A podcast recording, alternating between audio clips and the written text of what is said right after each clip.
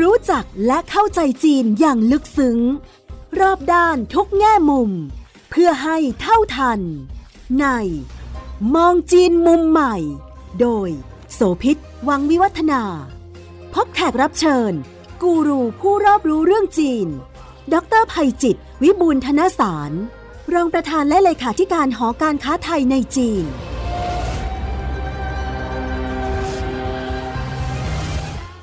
สวัสดีค่ะ ต้อนรับทุกท่านมาพบกับมองจีนมุมใหม่ทางไทย PBS Podcast นะคะ วันนี้เรานำความเคลื่อนไหวที่น่าจับตาสำหรับปี 2565 ของจีนเรื่องหนึ่งมาคุยกันค่ะ คือยุทธศาสตร์ที่จะมุ่งเป้าทำให้เกาะไหหลำหรือว่าไหหนานเนี่ยกลายเป็นพื้นที่ศูนย์ การค้าเสรีและเศรษฐกิจแห่งใหม่ เหตุผลที่จะนำมาคุยกัน เพราะว่ามีความก้าวหน้าเพิ่มเติม จากแผนเดิมซึ่งประกาศตั้งแต่ปี 2561 เนี่ยนะคะ ที่ครมจีนก็เผยแผนพัฒนาออกมา มีกฎมงกฎหมาย เพื่อเป็นกติกากำกับเพื่ออำนวยความสะดวกออกมาแล้ว ถึงตอนนี้ปี 65 ความก้าวหน้ามีหลายเรื่องค่ะ ปีที่น่าจะต้องจับตามองก็คือปี 2035 ที่ถูกวางเป้าไว้ว่าจะเป็นศูนย์กลาง ในเรื่องนี้อย่างสมบูรณ์ ทั้งความเสรีทางการค้าการลงทุนการเงินระหว่างประเทศ แล้วก็การขนส่งสินค้าที่จีนตั้งเป้าอย่างเต็มขั้นทีเดียว วันนี้เราจะเจาะจงเพิ่มเติมอีกความเคลื่อนไหวหนึ่งภายใต้โครงการยุทธศาสตร์ใหญ่ของการพัฒนาเกาะไหหลำก็คือการพยายามจะเป็นศูนย์กลางของการศึกษา นานาชาติที่นั่นด้วย อาจารย์ภัยจิตวิบูลธนสารรองประธานและเลขาธิการหอการค้าไทยในจีนจะมาคุยกันนะคะ สวัสดีคุณโสภิตแล้วก็ท่านผู้ฟังที่เคารพทุกท่านครับไหหลำเนี่ยถูกมองว่าเป็นพื้นที่ที่รัฐบาลจีน มีนโยบายเป็นพิเศษหลายเรื่อง แต่ที่จับตามองมากที่สุดก็คือการพยายามจะเป็นที่พื้นที่ปลอดภาษี และการเป็นศูนย์กลางของการค้าเสรี แล้วก็เศรษฐกิจด้วยนะคะก็มีพัฒนาการหลายระยะค่ะอาจารย์ ปี 2020 เนี่ยประกาศเรื่องว่าจะพัฒนาโครงสร้างพื้นฐานที่จำเป็น แล้วก็กำหนดพื้นที่ควบคุมทางศุลกากร พอ 25 เนี่ยนะคะ2025 เนี่ยบอกว่าจะเริ่มทำกันอย่าง จริงจังละพร้อมกันทั้งเกาะเลย เรื่องของการค้าการลงทุนเสรี 2035 เป็นปีที่เขาวางหมุดหมายไว้ว่าคงจะเต็มรูปแบบ แล้วก็ไปไกลถึง 2050 เขตเศรษฐกิจพิเศษเกาะไหหลำเนี่ยตั้งเป้าจะเป็นเขตการค้าเสรี ระดับโลกแล้วก็ได้รับการยอมรับนานาชาติด้วย ไม่ใช่แค่เพียงเศรษฐกิจและการค้าการลงทุนเท่านั้นเขามีอีกหลายนโยบายภายใต้ Free Trade Zone ที่ว่านี้รวมทั้งการเป็นศูนย์กลางของการศึกษา อาจารย์ขยายความหน่อยได้ไหมคะ หลังจากที่ไหหนานเนี่ยเขาประกาศเป็นไหหนาน Free Trade Zone Free Trade Port เนี่ยจริงแล้วมันก็อยู่ภายใต้นโยบายใหญ่ในเรื่องของ Free Trade Zone ที่รัฐบาล กลางของจีนเนี่ยดำเนินการมาในช่วง 8-9 ปีที่ผ่านมา แต่ในส่วนของไหหนานเนี่ยเพิ่งเป็นเขตใหม่ล่าสุดที่ประกาศเมื่อปี 18 นี่เอง แต่ภายใต้การการพยายามในการพัฒนาให้เป็นไหหนาน Free Trade Port เนี่ยเราก็จะพบว่าเขาให้ความสำคัญกับวิสัยทัศน์ในหลายส่วน เขาอยากเห็นการพัฒนา 11 ด้านที่มันครอบคลุมทั้งมิติเกษตรกรรม อุตสาหกรรม สมัยใหม่ รวมทั้งบริการแห่งโลกอนาคต พื้นฐานเดิมของจีน โดยเฉพาะยิ่งทางไหหนานเนี่ยในเรื่องของเมืองสัญญานะพอบอกเมืองสัญญาคนก็จะนึกถึงเมืองตากอากาศนะใช่เขาก็บอกว่าอ่าไอ้การเป็นแหล่งที่พักตากอากาศเนี่ยก็ยังคงไว้เพราะจะได้เป็นพื้นที่รองรับนักท่องเที่ยวจีน ที่อยากจะไปเที่ยวชายทะเลไปพักผ่อนอันที่สองก็คือเขาต่อยอดด้วยการให้เป็นเสมือนเป็นสวรรค์ของนักช็อปสองส่วนเนี้ยมันดูเหมือนจะไปในทิศทางเดียวกัน สัญญาเนี่ยอยากเป็นเหมือนพัทยาเรา เราก็ยังนึกอยู่ในใจว่าโอ้โห พัทยาเราใช้เวลาตั้งหลายปีกว่าจะได้ถึงวันนี้ นะเพอแผบเดียวสัญญาก็พัฒนาทำตึกทำโน่นทำนี่กลายเป็นแหล่งท่องเที่ยว แล้วยิ่งพอเจอช่วงโควิดนะกลายเป็นแหล่งท่องเที่ยวสำคัญเลย ที่คนจีนที่อยากจะมาเที่ยวเมืองไทยนะเดี๋ยวนี้ก็ไปในสัญญาแล้วอีกส่วนหนึ่งที่เราที่เราเห็นก็คือเขายกระดับสัญญาให้เป็นพื้นที่ หรือเป็นเวทีของการแข่งขัน กีฬา outdoor หรือคนที่อยากออกกำลังกายกลางแจ้ง จนกระทั่งได้รับการยอมรับ เพิ่แบบเดียวได้รับการยอมรับในเวทีระหว่างประเทศ ในเรื่องของการช็อปอันนี้ก็เป็นเขตใหม่ หลายปีก่อนผมจำได้ เราเคยนึกถึงภูเก็ต ที่อยากจะให้เป็น free port อยากจะให้คนไทยสามารถไปช็อปซื้อของปลอดภาษีได้ เราได้แต่พูดท้ายสุดแล้วก็ไม่ได้ทำปรากฏว่าไหหนานทำครับไหหนานเริ่มจากให้โควตาคนระดับไม่กี่หมื่นหยวน ในการไปช็อปที่ไหหนานในแต่ละปี เพื่อไปซื้อสินค้าปลอดอากร อันนี้เขาก็ต้องการที่จะกระตุ้นการบริโภคภายในประเทศ ต้องการที่จะดึงดูดคนนะครับแต่ที่จะไปเที่ยวต่างประเทศ คุณยังได้รับสิทธิประโยชน์นะ คุณไปซื้อของที่นี่ คุณก็ไปเที่ยวใกล้ๆตรงซันย่าตรงไหหนานปล่อยหลำเนี่ยนะแทน แต่ปรากฏว่าเผลอแผบเดียวครับเขายกระดับโคต้าที่เมื่อสักครู่ผมพูดเรื่อง2องสามหมื่นหยวนเนี่ยไปเป็นระดับ1นึ่งแสนหยวนนะหนึ่งแสนหยวนนี่ห้าแสนกว่าบาทนะนะครับนี่ก็เริ่มมาตั้งแต่กรกฎาคม 2020 ซึ่งตอนนั้นเนี่ยโลกยังชุลมุนกับโควิด -19 อยู่เลย แต่เขายกระดับภาคต่างๆ เหล่านี้ให้มารองรับ เพราะเขารู้ว่าคนของเขาจะออกไปเที่ยวต่างประเทศลำบากอันไปเที่ยวฉัดซันย่าแล้วกัน ไปเที่ยวไหหลำแล้วกัน นั่นมันก็เป็นการกระตุ้นภาคการบริโภคภายในประเทศของเขาอยู่ในที แต่เขาไม่ได้หยุดแค่นั้น เขามองเรื่องของการพัฒนา ศูนย์สุขภาพ ศูนย์การพยาบาลนะครับซึ่งตรงนี้เขาพยายามจะไปต่อยอดที่โปอ่าวธรรมดาเราเรานึกถึงไหหลำเนี่ยเราก็จะนึกถึงไหโขซึ่งเป็นเมืองเอกของเขาเป็นเมืองเศรษฐกิจอยู่ทางตอนเหนือ เราก็อาจจะนึกถึงซันย่าเมืองตากอากาศที่อยู่ทางตอนใต้โปอ่าวเนี่ยมันเหมือนกับถ้าพูดถึงก็อยู่ตรงตอนกลาง ไม่ค่อยมีอะไรน่าดึงดูดใจ แต่คนเนี่ยข้ามน้ำข้ามทะเลมา เพื่อมาเข้าร่วมประชุมโปอ่าว forum สำหรับเอเชียไอ้ประชุมโปอ่าวเนี่ยก็เหมือนกับ ประชุม summit ในเวทีด้านธุรกิจของโลกที่เราเห็นในประเทศอย่างสวิตเซอร์แลนด์อย่างนี้เป็นต้นใช่ไหมปรากฏว่าจีนเนี่ยก็อยากจะทำแต่จีนรู้ว่าจีนยังเป็นผู้ตาม เพิ่งมาเริ่มต้นขึ้น จีนก็เลยทำโปอ่าวฟอรัมสำหรับเอเชียขึ้น แต่ด้วยความที่เศรษฐกิจจีนเนี่ยเขาเติบใหญ่ แล้วก็เป็นแม่เหล็กนะที่ใหญ่มากเขาก็จะมีลูกเล่นหลาย ๆ เรื่อง เชื้อเชิญแขกพิเศษจากทั่วโลกเข้ามา จะเรียกว่าประชุมมาพบปะกัน เพิ่แผบเดียวเขาก็ทำเวทีต่าง ๆ เหล่านี้ให้กลายเป็นเวทีเสมือนระดับโลกขึ้นมาทันที เดี๋ยวนี้คนเนี่ยข้ามน้ำข้ามทะเลเพื่อไปประชุมไปพบปะ แน่นอนนักธุรกิจใหญ่ ๆ ของจีนก็มาหมด และเดี๋ยวนี้นักธุรกิจใหญ่ ๆ ของจีนก็กลายเป็นนักธุรกิจใหญ่ของโลกการที่คุณเข้าไปร่วมเวทีโปอาฟอรัมสำหรับเอเชีย เข้ากับว่าคุณกำลังเข้าร่วมประชุม และได้มีโอกาสพบปะ แลกเปลี่ยนความคิดเห็นเผลอๆได้กระชับความสัมพันธ์กับนักธุรกิจใหญ่ของโลก ซึ่งเป็นชาวจีน ตรงนี้ก็เลยกลายเป็นอีกเวทีหนึ่งแต่อย่างที่ผมเรียนไปอะโปอาโฟรัมมันเป็นตัวพื้นฐาน จีนบอกว่าเฮ้ยในเมื่อคนจะมาใช้ชีวิตอยู่ที่นี่ระยะเวลาหนึ่ง ใช้เวลาอยู่ที่นี่โปอ่าโฟอรัมก็น่าจะพัฒนาเมืองโปอ่าวเนี่ยให้เป็นศูนย์รักษาพยาบาล และศูนย์สุขภาพต่อไปอาจจะเกิดความคิดว่าเอ๊ะคนอาจจะมาใช้ชีวิตนักธุรกิจอาจจะมาใช้ชีวิตอยู่ในไหหลำอยู่ที่เมืองโปอ่าว มาร่วมประชุมมาตรวจสุขภาพ หรือแม้กระทั่งมาทำงานทางไกล แต่อยู่ที่โปอ่าว หรืออยู่ที่ไหหลำนะในการพักผ่อนนะอันนี้ก็เป็นอีกแง่มุมที่ที่ที่เขาสร้าง อีกจุดขายหนึ่งซีกตะวันตกเฉียงเหนือเนี่ยมีท่าเรืออันใหญ่อยู่ เขาก็ต่อยอดในการที่จะพัฒนาไปเป็นศูนย์กลางด้านการขนถ่ายสินค้าและโลจิสติกระหว่างประเทศ เพื่อเอาไปเชื่อมกับแถบ Greater Bay Area เพื่อเอาไปรองรับเป็นส่วนหนึ่งของ One Belt One Road ที่จะเข้าทางด้าน ซีกตะวันตกของจีนท่าเรือหยางผู่แต่ก่อนก็ดูเล็ก ๆ แต่มันก็ใหญ่ที่สุดของไหหนานแล้วนะ พอมีวิสัยทัศน์นี้เกิดขึ้น ท่าเรือก็ถูกขยาย พื้นที่เขตพัฒนาเศรษฐกิจกับถ้าพูดถึงก็เหมือนนิคมอุตสาหกรรมที่บ้านเราชอบเรียก แล้วที่คุณโสภิตเกินไว้ก่อนหน้านี้เนี่ยพอเขาทำเรื่องพวกนี้เนี่ยเขาวางแผนอย่างเป็นระบบครับ เส้นทางถนนทางด่วนรอบเกาะ เชื่อมระหว่างเมือง เส้นทางรถไฟความเร็วสูง เชื่อมหัวเมืองต่างๆ เหล่านี้ถูกดำเนินการเรียบร้อย มันก็ทำให้คนผู้คนของเขาเนี่ยเข้ามาใช้ชีวิตสะดวก คนต่างเกาะนอกไหหลำก็มาใช้ชีวิตถ้าจะเป็นคนจีน หรือแม้กระทั่งชาวต่างชาตินะก็ได้รับความสะดวกเขาประกาศนโยบายใหม่ในเรื่องการศึกษาด้วย อยากจะพัฒนาเมืองมหาวิทยาลัยนานาชาติให้เกิดขึ้นในเกาะไหหลำด้วย พื้นที่ประมาณสัก 35,000 ตารางกิโลเมตรของเกาะไหหลำเนี่ยถือว่าขนาดแล้วก็ใหญ่กว่าเซินเจิ้นหรือว่าเซี่ยงไฮ้ประชากรเหยียบๆจะ 10 ล้านละ ในเชิงภูมิศาสตร์เนี่ยฝั่งเหนือคือไฮโคที่ถือว่าเป็นเมืองหลัก ฝั่งใต้คือสัญญาที่เป็นเมืองท่าตากอากาศ มีรีสอร์ทสนามกอล์ฟชั้นดี แล้วก็พัฒนาเส้นทางรถไฟ โครงสร้างพื้นฐานเรียกว่าครอบคลุม ฝั่งตะวันตกมีท่าเรือ ด้านของตะวันออก มียุทธศาสตร์หรือมีนโยบายที่จะขยายไปทำอะไรอีกไหมคะอาจารย์ ถ้าเรานับรวม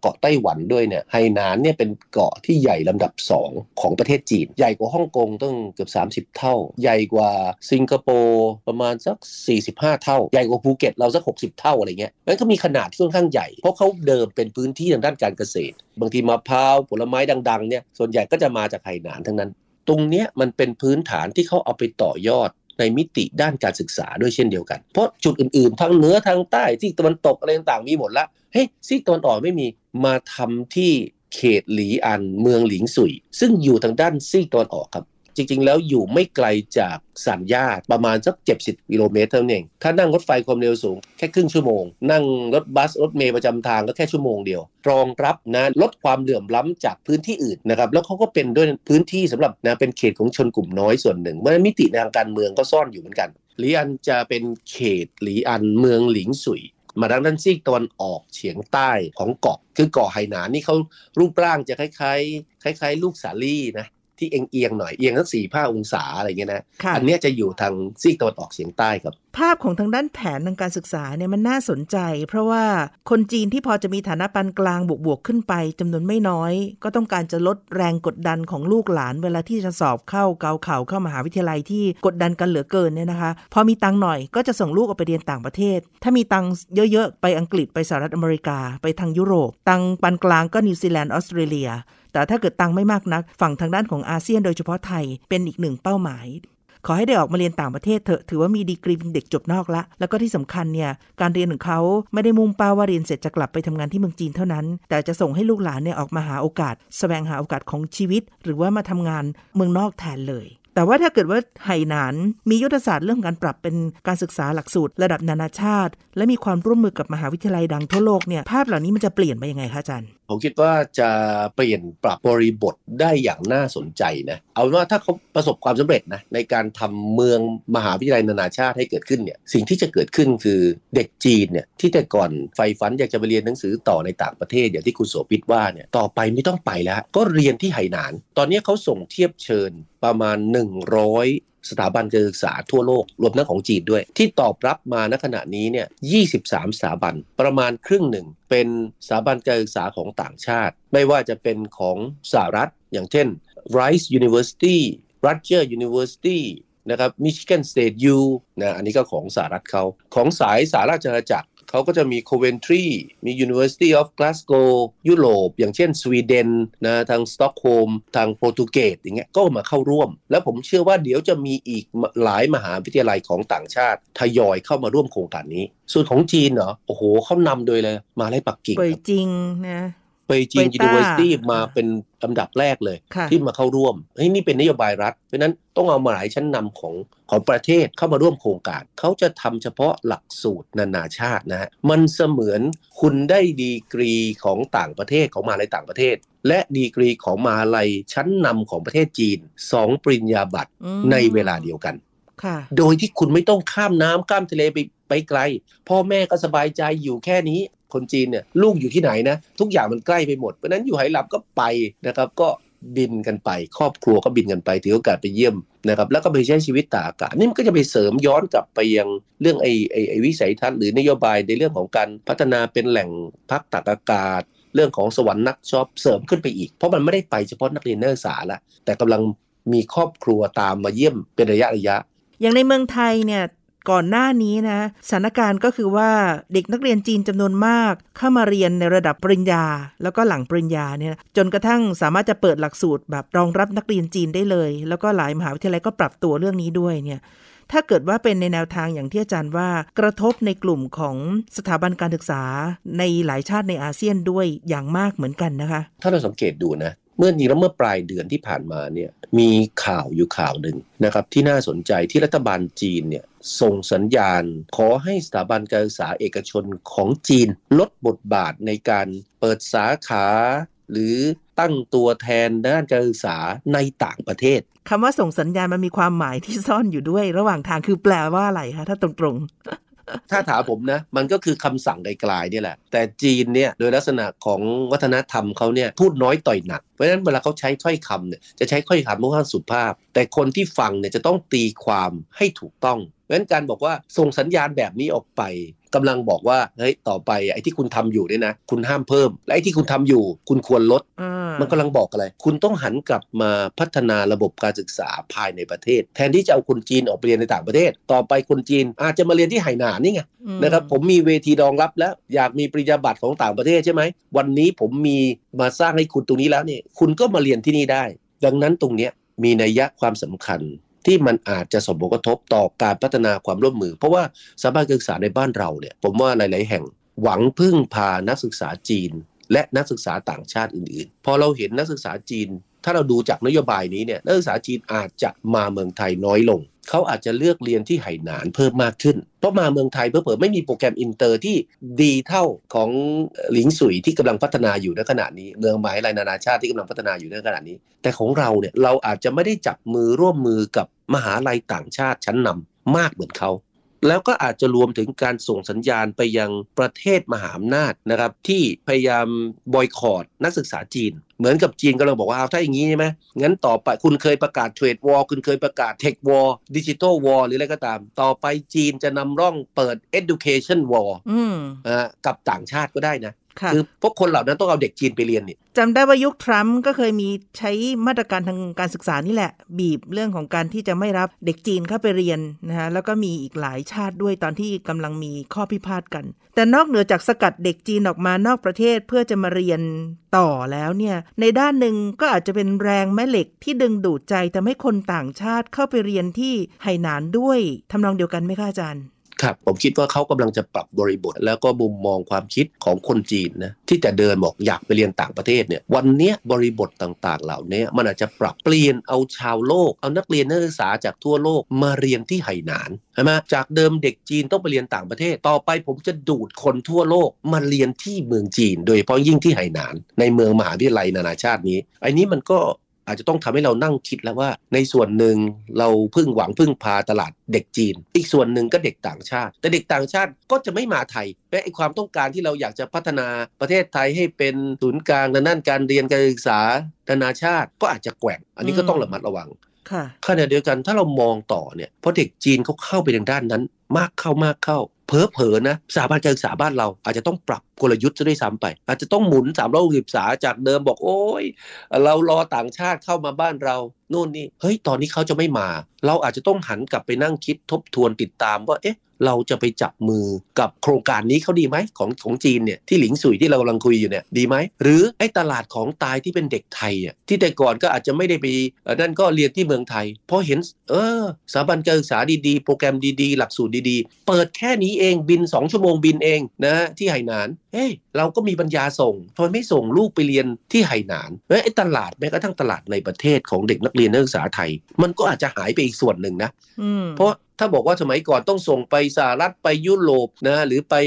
ออสเตรเลียนิวซีแลนด์ค่าใช้จ่ายก็ค่อนข้างสูงในเชิงเปรียบเทียบใช่ไหมเพราะเป็นประเทศพัฒนาแล้ว เดินทางก็ไกลจะไปเยี่ยมลูกหลานก็ลำบาก แต่ต่อไปเฮ้ไปแค่นี้เองสองชั่วโมงบินเผลอๆทุกเสาร์อาทิตย์ไปเยี่ยมลูกได้เลย ค่ะแล้วก็ได้หลักสูตร 2 ปริญญา ซึ่งถ้าเกิดเทียบกับสถาบันการศึกษาชั้นนำของต่างประเทศก็เป็นแต้มต่อ ที่สำคัญก็คือได้ภาษาจีน ซึ่งอาจจะมีโอกาสทางธุรกิจและการงาน หลังจากเรียนจบแล้วก็เป็นไปได้ถูกไหมฮะถูกครับที่สำคัญคือมิติเชิงคุณภาพเนี่ยได้ปริญญาบัตรจากสถาบันการศึกษาชั้นนำทั้งของจีนและของโลก อันนี้ผมคิดว่าน่าสนใจมากนะอันนี้จะเป็นสิ่งที่เย้ายวนจิตใจ ผมว่าเด็กรุ่นใหม่มากเลยจากเดิมที่ไม่สนใจปริญญาบัตรนะตอนนี้คุณเรียนแล้วคุณได้ 2 ปริญญาบัตรแล้วคุณได้ 2 ปริญญาบัตรที่ได้รับการยอมรับจากว่าที่มหาอำนาจ ทางด้านเศรษฐกิจของโลกในอนาคต กับสถาบันการศึกษาชั้นนำของโลกที่มีอยู่เดิมอยู่แล้ว ว่าไงโลกเก่ากับโลกใหม่อะสถาบันการศึกษาในประเทศไทย หรือว่าในชาติอาเซียนต้องทบทวนแล้ว ปรับตัวครั้งใหญ่เหมือนกันนะคะ คุณกำลังฟัง มองจีนมุมใหม่ ทางไทย PBS Podcast ในด้านของภูมิศาสตร์ไหหนานเอง ก็ถือว่ามีข้อได้เปรียบเมื่อเทียบกับพื้นแผ่นดินจีนข้างในที่อยู่ลึกๆ ไม่ว่าจะเป็นเป่ยจิงปักกิ่งหรือเซี่ยงไฮ้นะเพราะว่าใกล้ใกล้อาเซียนมาก ก็มีเรื่องตลกค่ะอาจารย์คุณผู้ฟังครับว่าเมื่อตอนสมัยที่ฉันไปทำงานที่ปักกิ่งเนี่ยเคยมีความคิดอยากจะไปที่ไหหนาน เพราะว่าอยากจะไปดูเรื่องของต้นตระกูลหรืออะไรแต่ไม่อะไรเนี่ยค่ะท้ายที่สุดแล้วก็ถอดใจ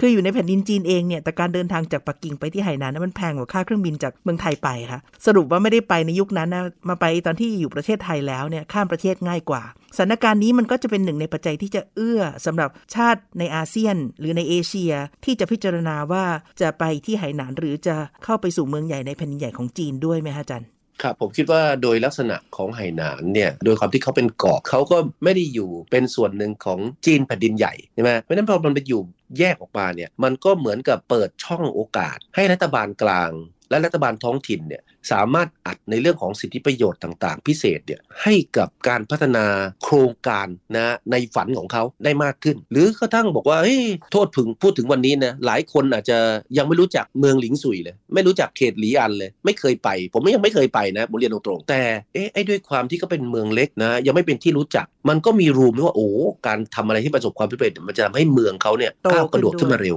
อืม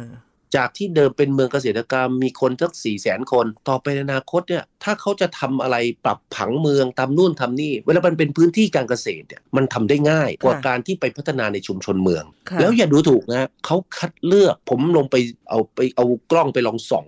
ดูนะ มุมนั้นมุมนี้ดูภาพถ่ายที่เขาถ่ายออกมาเนี่ยโอ้โหเขาจัดสรรพื้นที่ที่ผมคิดว่าน่าสนใจมาก มันเป็นเหมือนอ่าวขนาดย่อม ตอนเนี้ยเขาจัดสรร phase แรกไป 80 ประมาณสัก 80 ไร่แล้วก็เริ่มก่อสร้างแล้วนะเขาก่อสร้างปีเดียวนะเขาเปิดโครงการแล้วนะปี 18 ใช่ไหมที่เขาทำไอ้ประกาศ free trade ประกาศแผนไอ้ไหหนาน free trade port เนี่ยค่ะพอหลังจากนั้นเนี่ย2020เขาก็ประกาศไอ้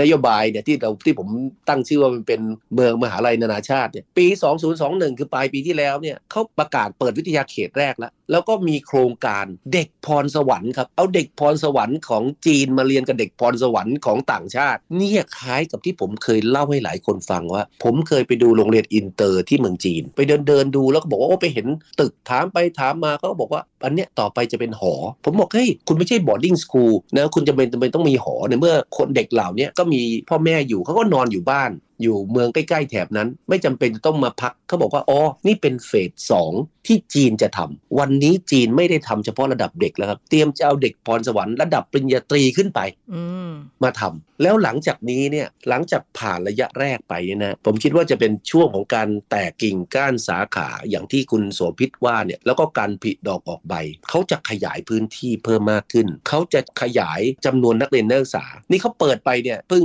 หลักสูตรแรกเนี่ยก็ป่าประมาณร้อยคน สิ้นปีนี้เขาบอกที่พันคน ลองคิดดูว่าอนาคตเนี่ยมันจะเพิ่มขึ้นขนาดไหนเพราะฉะนั้นการมีนักเรียนนักศึกษาสัก 1 0,000 คนในพื้นที่ในช่วงเวลาเพียงพริบตาเนี่ยจะเกิดขึ้นได้ง่ายมากอืมแต่เขาจะเดินหน้าพัฒนานะให้เกิดเป็นรูปธรรมอย่างต่อเนื่อง แล้วก็จะสอดรับกับช่วงเวลาที่เมื่อสักครู่คุณโสภิตว่าเอ่อ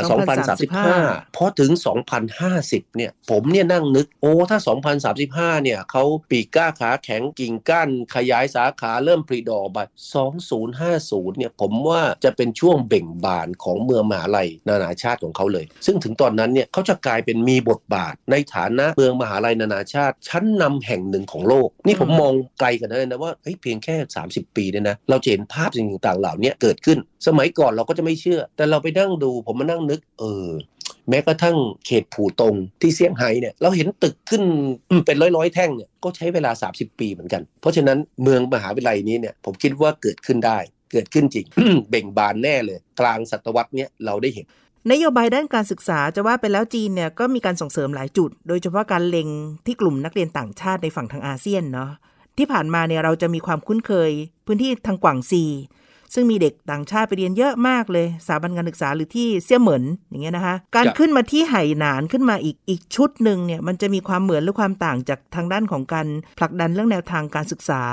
ของเด็กต่างชาติ ที่รัฐบาลจีนทำอยู่เดิมยังไงบ้างอะคะเอ่อหัวใจสำคัญเนี่ยอันแรกเลยนะเขาจะทำเป็นหลักสูตรนานาชาติ เท่านั้นเขามุ่งเน้นหลักสูตรนานาชาติ เชื่อมโยงระหว่างภูมิปัญญาของโลกตะวันตกที่มาผสมผสานกับโลกตะวันออกได้อย่างแท้จริง คือถ้ามันไปอยู่ในจีน บางทีคนก็บอกเอ้านี่เป็นของจีนถูกไหมแต่ตรงเนี้ยมันอยู่นอกแผ่นดินใหญ่นะมันก็เป็นเสมือนตัวเชื่อมอะที่แถบนั้นอาจจะลายล้อมเหมือนที่คุณโสภิตว่านะแถบนั้นมันใกล้ๆอาเซียน ก็มีหมู่เกาะทะเลจีนใต้อยู่อะไรอยู่เพราะฉะนั้นไหหนานเนี่ยหรือไอ้เมืองมหาลัยนานาชาติตรงนี้เนี่ยมันอาจจะถูกหล่อหลอมขึ้นเป็นพิเศษ เพราะฉะนั้นถ้าเราไปดูแผนพัฒนาเขาเนี่ยเขามี กรอบหรือระบบความคิดที่ผมคิดว่าออกแบบไว้อย่างน่าสนใจ ค่ะ ดิฉันดูรรูปแบบเนี่ยนะคะ รูปแบบมีความซ้ำแล้วก็มีเป็นแพทเทิร์นอยู่หลายเรื่อง อย่างหนึ่งที่เห็นชัดก็คือว่านโยบายด้านการศึกษาจีนต้องการจะเรียกว่าสกัดเด็กจีนที่ไปเรียนต่างประเทศเนี่ยให้กลับมาเรียนในประเทศได้โดย มีมาตรฐานการศึกษาที่ทัดเทียมกันและในเวลาเดียวกันก็ดึงดูดเด็กจากต่างชาติเข้ามาด้วยทำนองเดียวกันกับเรื่องของแผนด้านเศรษฐกิจที่เขาประกาศไปก่อนหน้านี้ มาตรการปลอดภาษีอากรฟรีเทรดก็เป็นตัวจูงใจ ทั้งในแง่ของการมาช้อปปิ้งของคนจีน ซึ่งมีกำลังมากในการไปซื้อหรือเดินทางท่องเที่ยวออกต่างประเทศอยู่แล้วเนี่ยนะคะคือสกัดคนในออก แล้วก็เชิญชวนคนนอกเข้ามาด้วย รวมทั้งการประกาศให้เป็นพื้นที่อย่างเช่นที่ซันย่าทำเป็นพื้นที่ของการท่องเที่ยวแล้วก็รีสอร์ทเนี่ยถ้าถ้าจะว่าเป็นลักสภาพภูมิศาสตร์อะหรือว่าทะเลหรือธรรมชาติก็ถือว่ากลางๆนะคะอาจารย์ แต่เขาพัฒนา ความสะดวกแบบอื่น เช่นมีรีสอร์ทครบวงจร มีสนามกอล์ฟอย่างดีเนี่ยลูกค้าเกาหลีญี่ปุ่น หรือว่าฝั่งทางอาเซียนคนที่มีฐานะหน่อย สามารถจะบินไปกลับวันหยุดได้เลย แล้วสามีตีกอล์ฟภรรยาก็ไปสปาไปใช้บริการต่างๆ ในรีสอร์ทลูกก็ไปเล่นน้ำที่สวนสนุกหรืออะไรอื่นใดมันครบวงจรมากรวมทั้งการเดินทางที่สะดวก อันนี้เป็น pattern ที่ดิฉันเห็นว่าจีนใช้ในหลาย ๆ สาขา แล้วมันก็สามารถทำเห็นโอกาสและการเติบโตได้สูงมาก อาจารย์มองเรื่องนี้ยังไงคะ จริงครับผมผมเห็นด้วยว่าจีนเนี่ยเก่งเรื่องในในในการเรื่องของการบูรณาการสิ่งที่เขามีอยู่นะแล้วก็เติมเต็มในสิ่งที่เขาขาดได้ได้ค่อนข้างดี เขาไม่มีหลักสูตรที่อินเตอร์ที่เป็นที่ยอมรับนะเขาก็ไปดึงสถาบันการศึกษาต่างประเทศเข้ามาทำถ้าในมิติของนักเรียนนักศึกษาหรือบัณฑิตที่จะจบก็คือได้ส่วนเพิ่มจากดีกรีของต่างประเทศ โดยที่จีนก็ไม่ได้ไม่ได้เสียหายอะไร จีนก็ยังคงได้ได้มอบปริญญาบัตรของจีน จากสถาบันการศึกษาของจีน กรณีของไหหนานเนี่ยมันยังมีบางประเด็นที่น่าสนใจนะด้วยสภาพอากาศของเขานะเขาปลอดมลพิษเขาไม่หนาวจัดอากาศดีตลอดปี ก็เที่ยวได้ทั้งปี อีกส่วนหนึ่งเนี่ยเขายังมีเรียกว่าสภาพอากาศที่ทำให้การจัดทำหลักสูตรบางประเภท เช่นอะไรที่เกี่ยวกับเรื่องของสันทนาการเรื่องการกีฬา มันจะถูกพัฒนาขึ้นเป็นการเฉพาะ และผมเผอผมคิดว่าตรงนี้ต่อไปจะถูกพัฒนาเป็นเสมือนกับการกีฬาระหว่างประเทศหรือศูนย์การกีฬานานาชาติ ต่อยอดขึ้นไปอีกได้เหมือนที่บอกสัญญาเขาทำแค่การเป็นที่พักตากอากาศต่อมาก็ต่อยอดกลายเป็นที่ออกกำลังกาย แล้วก็ที่แข่งขันกีฬากลางแจ้งนะครับวันนี้เขาประกาศและการจัดสรรพื้นที่การมอบสิทธิ์ในการใช้ประโยชน์ในที่ดินนะครับให้แก่สถาบันการศึกษาต่างชาติ การยกเว้นอากรนำเข้าสำหรับเครื่องไม้เครื่องมืออุปกรณ์ ด้านการเรียนการสอน หรือการให้การสนับสนุนนะในเรื่องของงบประมาณ การลงทุนพัฒนาในเรื่องของอาคารสถานที่เรื่องของเครื่องมืออุปกรณ์การเรียนการสอน รวมทั้งการอำนวยความสะดวกในเรื่องของใบอนุญาตในการทำงานอำนวยความสะดวกทุกรูปแบบ เพื่อขอให้คุณเข้ามาขยายความร่วมมือพัฒนาความร่วมมือในโครงการนี้ ที่ไหนนั้นการการขอ ใบอนุญาตในการทำงานในโครงการพิเศษแบบนี้ก็จะได้รับการพิจารณาเป็นพิเศษ อาจจะหมายรวมถึงการยกเว้น หรือเรียกเก็บภาษีเงินได้บุคคลธรรมดา ในอัตราที่ต่ำ กว่าปกติ แต่ส่วนใหญ่บางทีอาจารย์เหล่านี้เนี่ยก็อาจจะไม่จำเป็นต้องมาอยู่ประจำตลอดทั้งปีนะครับก็อาจจะมาทำงานเพียงแค่เป็นรายเทอม ก็ไม่ต้องไปวุ่นวายเกี่ยวกับเรื่องภาษีอยู่แล้ว แถมยังจะได้รับสิทธิประโยชน์อะไรบางอย่าง ผมผมชอบอันหนึ่งนะของรูปแบบการออกแบบของเมืองมหาวิทยาลัยนี้เนี่ยนะหลายๆสิบมหาวิทยาลัยเข้ามาอยู่ร่วมกันเขาสร้างชุมชนของคณาจารย์ และนักเรียนนักศึกษานะให้อยู่ด้วยกันอะไรที่เป็นพื้นที่สาธารณะ นะเขาก็จัดสรรโดยที่รัฐบาลลงทุน ส่วนอาคารการเรียนการสอนเฉพาะทางของแต่ละสถาบันการศึกษาที่เข้ามา ทุกคนก็ยังคงมีอยู่ แต่เวลาจะมาใช้เวลาร่วมในพื้นที่สาธารณะร่วม เขาจะมีการบริหารจัดการพื้นที่เหล่านั้น เช่น สนามกีฬาห้องประชุมขนาดใหญ่ พื้นที่แถลงข่าว ศูนย์ให้บริการให้คำปรึกษาแก่นักเรียนนักศึกษา หรือแม้กระทั่งครอบครัวของเจ้าหน้าที่ที่มานะครับเพราะบางทีคนเหล่านี้อยู่เอออาจารย์ก็ต้องสอนหลายวันต่อเนื่องเอ๊ะอยากจะไปเที่ยวนะมาปรึกษาหน่อย อยากจะไปเที่ยวที่นู่น อยากจะไปใช้ชีวิตที่นี่เขาก็มีศูนย์บริการลักษณะแบบนี้ ให้กับแต่ว่าคณาจารย์ ครอบครัว แล้วก็รวมทั้งนักเรียนนักศึกษาด้วย อันนี้ยังไม่นับรวมพวกสิ่งอำนวยความสะดวกต่างนะครับที่จำเป็นต้องใช้ในชีวิตประจำวันซูเปอร์มาร์เก็ตเอ่ยเมื่อกี้เราคุยกันเรื่องรถรถไฟความเร็วสูงสถานีรถไฟความเร็วสูงอันนึงก็มาจอดที่เมืองนี้อยู่แล้วครับที่เขตนี้อยู่แล้วนะครับสะดวกเลยอยากไปซันย่าไปเช้าเย็นกลับก็ยังได้เพราะแค่ครึ่งชั่วโมงเองใกล้กว่าเราไปพัทยาซะด้วยซ้ำไป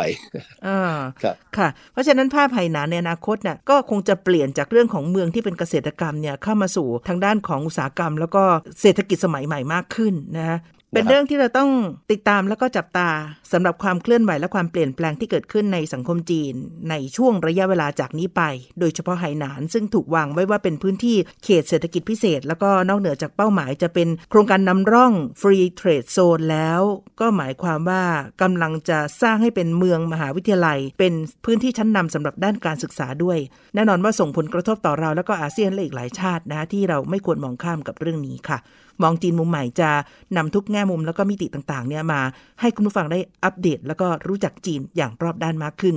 นี่คือมองจีนมุมใหม่ทางไทย PBS Podcast วันนี้นะคะ อาจารย์ภัยจิตวิบูลธนสาร รองประธานและเลขาธิการหอการค้าไทยในจีน แล้วก็ดิฉันสุพิษหมังมีวัฒนา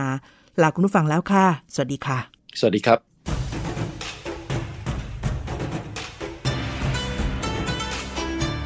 ติดตามฟังรายการ มองจีนมุมใหม่ ได้ทางเว็บไซต์และแอปพลิเคชันไทย PBS Podcast กดติดตามสื่อสังคมออนไลน์ ทั้ง Facebook Twitter Instagram และ YouTube ไทย PBS Podcast